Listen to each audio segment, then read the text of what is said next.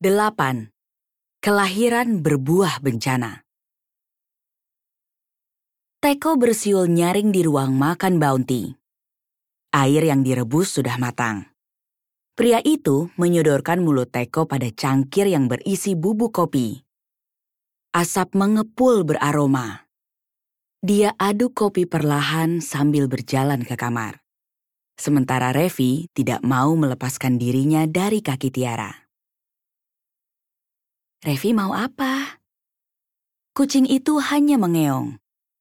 Tiara lalu menyejajarkan dirinya dengan Revi sambil mengelusnya. Ia bingung akan permintaan Revi yang tak biasa kali ini. Kamu mau makan? Revi terdiam. Tiara bangkit dari lantai. Memulai langkahnya lagi menuntun Revi menuju tempat makannya. Revi menghentikan langkahnya secara tiba-tiba dan terus mengeong. Kebingungan semakin menyelimuti Tiara melihat sikap kucingnya itu. Karena permintaannya tidak dipenuhi, Revi malah menaiki tangga dan pergi ke kamar Bounty melalui pintu yang terbuka lebar. Tiara buru-buru mengejarnya. Jangan, Revi! Revi berjalan bolak-balik di depan lemari Bounty. Ia mencari tempat yang nyaman. Bounty meletakkan kopi di meja dekat tempat tidur. Dia sudah mulai tak peduli dengan Revi dan Tiara. Sudah terlalu lelah dengan persiapan pitching besok. Dia baringkan tubuhnya dan langsung memejamkan mata. Harus tidur cepat kalau tidak mau terlambat ikut pitching. Satu pintu lemari terbuka. Revi hendak masuk ke situ.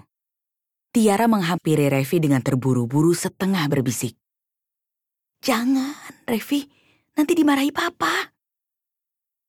Tiara coba menghalau Revi masuk lemari. Kucing itu bingung melihat perlakuan Tiara padanya. Cairan kuning tercecer di sepanjang lorong lemari. Tiara membungkuk sambil memperhatikan cairan itu. Ia menyentuhnya. Ternyata air ketuban. Ya Allah! Tiara terkejut. Revi akan segera melahirkan. Tiara bergegas melakukan sesuatu sesuai dengan rencana dadakannya. Tangannya menarik koper hitam dan membukanya. Ia juga membuka koper merah. Diambilnya seluruh baju dan terpaksa hijrah ke koper hitam Bounty. Keseriusan terlukis di wajah Tiara ketika sedang membereskan koper merah. Tangannya mengambil salah satu baju yang sudah tidak terpakai. Dibentangkannya baju itu lalu dirapikan untuk dijadikan alas di dalam koper merah. Revi mengendus koper itu, kemudian masuk dan duduk di dalamnya. Kucing itu tampak nyaman. Tiara tersenyum seraya memberikan pujian pada Revi dengan suara lembut. Good girl, Revi. Revi duduk di dalam koper merah dan menjilati tubuhnya sesering mungkin. Tiara bergegas ke pantry setelah memastikan persiapan awal persalinan usai. Ia enggan membuang waktu. Segera dituangkannya setengah air panas, lalu air dingin ke dalam baskom yang disiapkannya. Suhu air menjadi suam-suam kuku. Ia juga meletakkan handuk bekas di lengannya. Kedua tangannya mengambil baskom itu, lalu melangkahkan kaki kembali ke kamar Bounty. Tak lupa ia pastikan agar barang-barang keperluannya tak tertinggal satupun. Jam dinding menunjukkan pukul 12 malam. Revi sudah meraung kesakitan. Tiara masuk ke kamarnya dengan baskom dan handuk.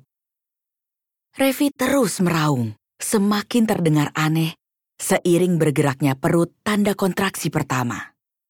Tiara segera meletakkan baskom dan handuk di dekat koper merah. Ia duduk di lantai sambil memberikan semangat pada Revi yang sedang dalam proses awal melahirkan dengan nada semangat yang lembut. Oke, Revi, push. Revi mengerang kesakitan. Tiara memberikan semangat. Tanpa sadar, ia pun ikut mengejan. Push!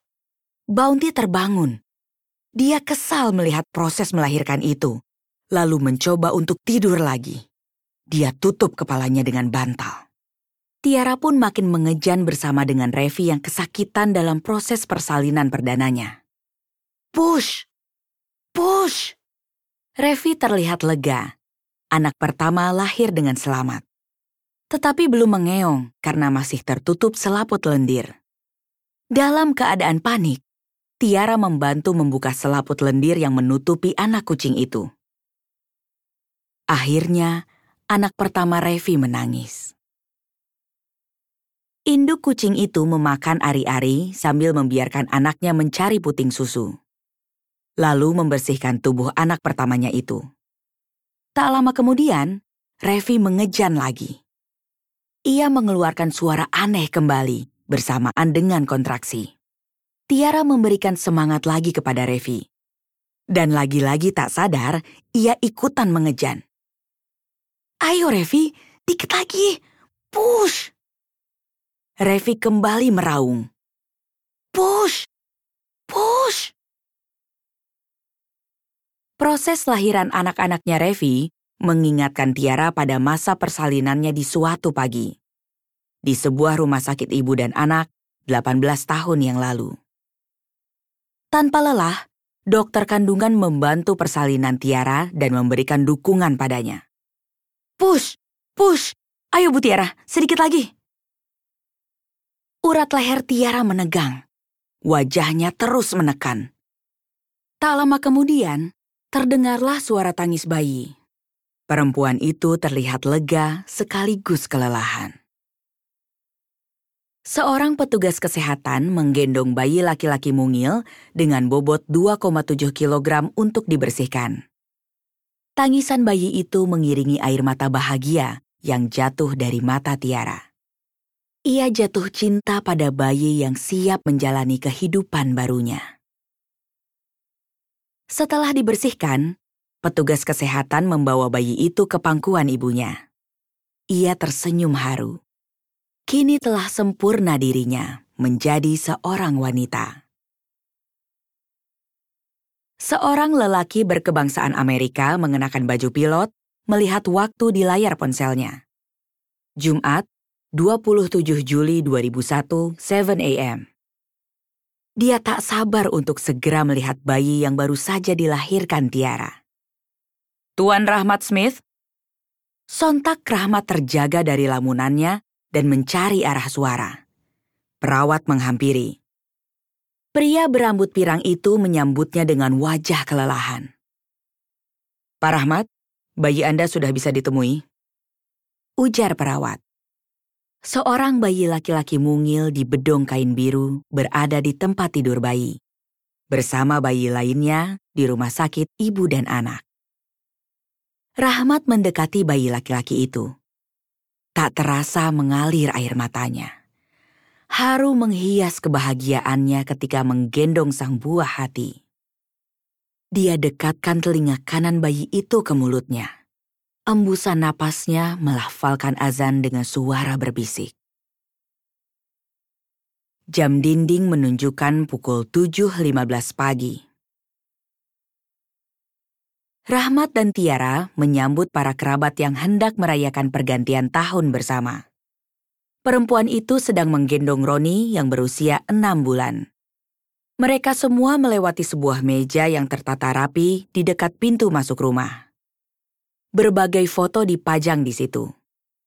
Potret momen kebahagiaan Tiara dan Rahmat yang bercerita tentang keluarga yang tak akan terpisahkan. Salah satunya adalah momen ketika Rahmat mengucapkan dua kalimat syahadat dan memproklamasikan dirinya menjadi seorang mu'alaf. Di ujung meja itu ada manekin pesawat dengan sayap yang patah.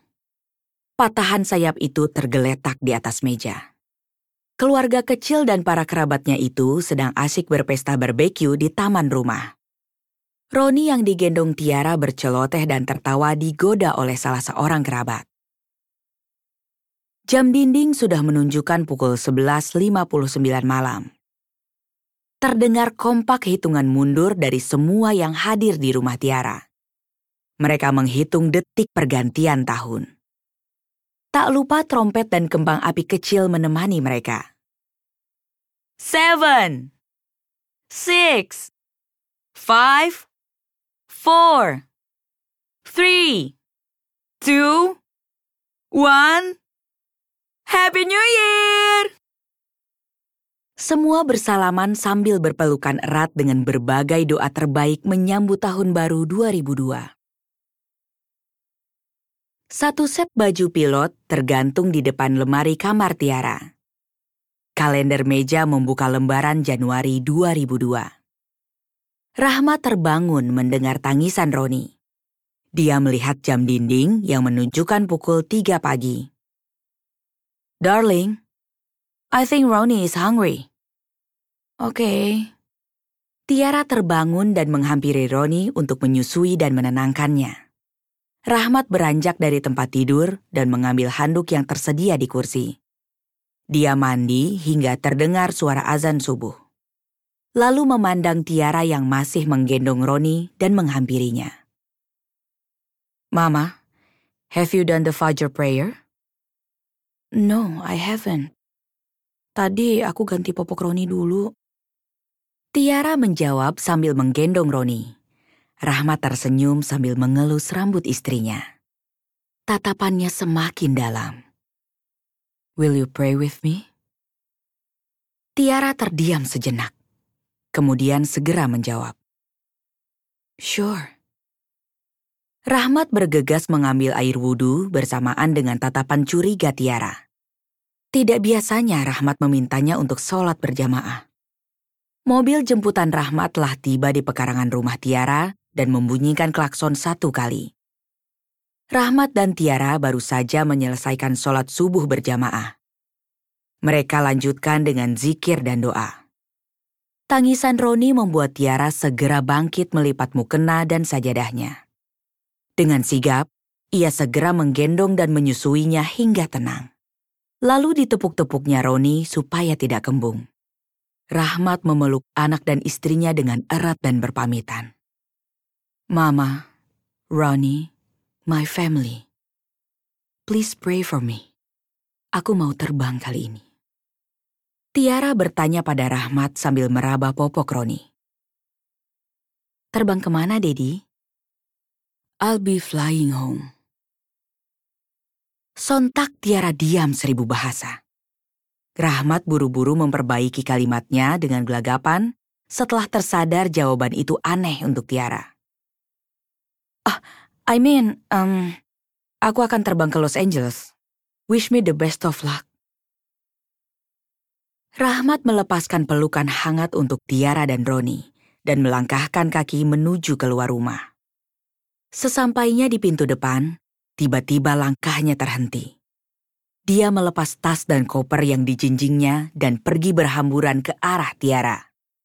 Dipeluknya Tiara dengan erat dan mencium keningnya, seakan tak ingin pergi dari rumah. I love you so much. Kamulah yang pertama dan yang terakhir, selamanya. Tiara menenangkan Rahmat dalam pelukan hangat. Don't worry, Dedi pasti selamat. Everything's gonna be fine.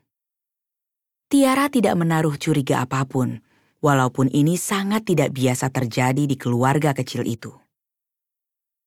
Rahmat melepaskan pelukannya, lalu memakai topi pilot seraya memandangi Tiara dan Roni. Tatapannya begitu dalam, seolah melihat mereka untuk yang terakhir kalinya. Dia memalingkan wajahnya pada sebuah rumah mungil yang hangat. Rahmat mengucapkan selamat tinggal kepada mereka dengan suara lembut dan lirih. Goodbye, darling. Goodbye, my son. Rahmat mengalihkan pandangan. Dia memasuki mobil dan pergi. Matanya berlinang, dan Tiara tidak melihatnya. Tiara sedang mempersiapkan bubur bayi untuk Roni.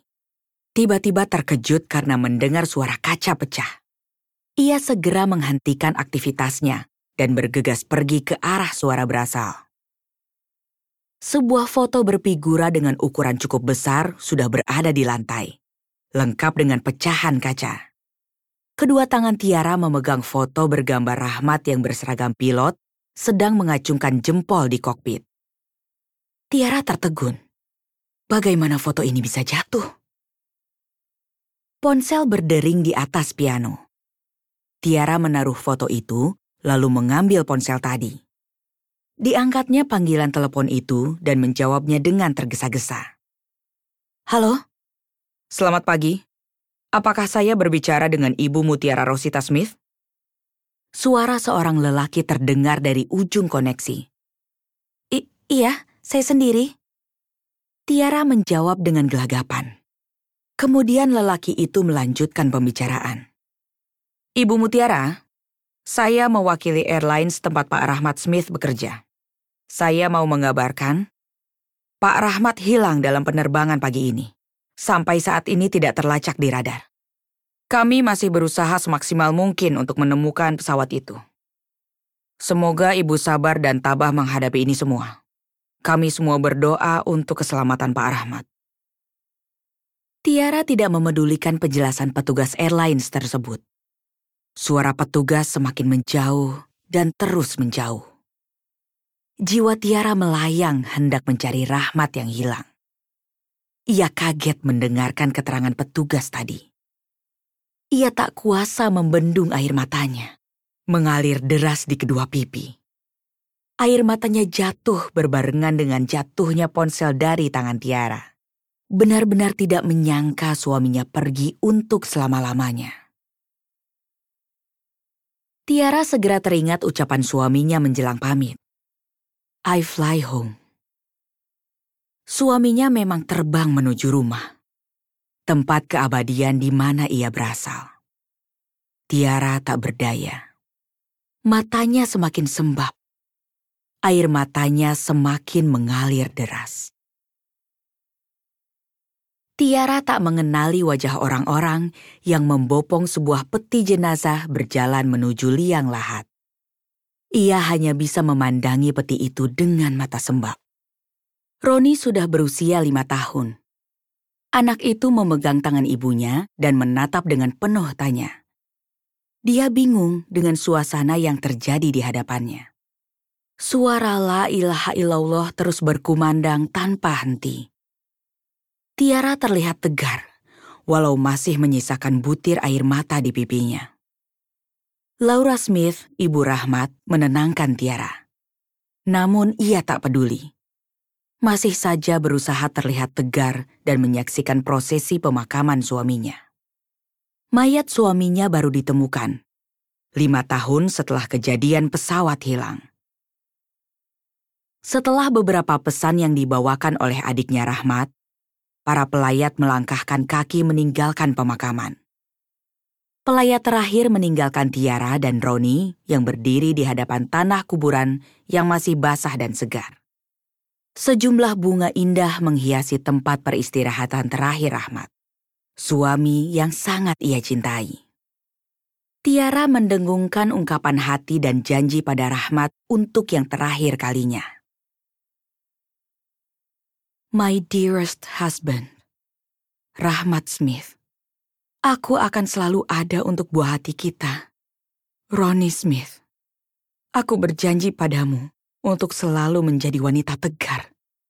Terima kasih atas cintamu yang tulus untukku dan Ronnie. Beristirahatlah dengan tenang dalam tidur abadimu, sayang. My love will always be with you. Forever. Tiara dan Roni tetap tidak beranjak di hadapan makam Rahmat. Ia tak peduli akan suara petir yang sudah mulai berdentuman. Cintanya tak terbendung oleh gemuruh yang menggelegar. Rintik hujan berlomba-lomba menghunjam bumi.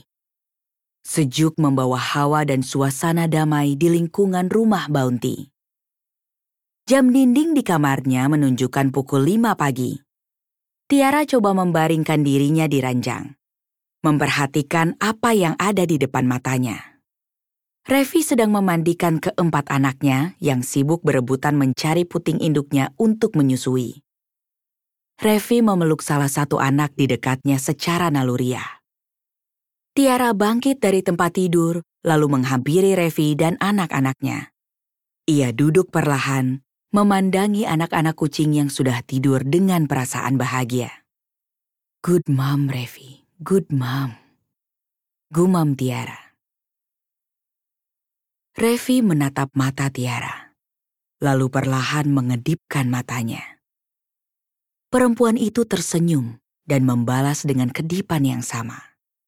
Mereka terkoneksi sebagai sesama ibu.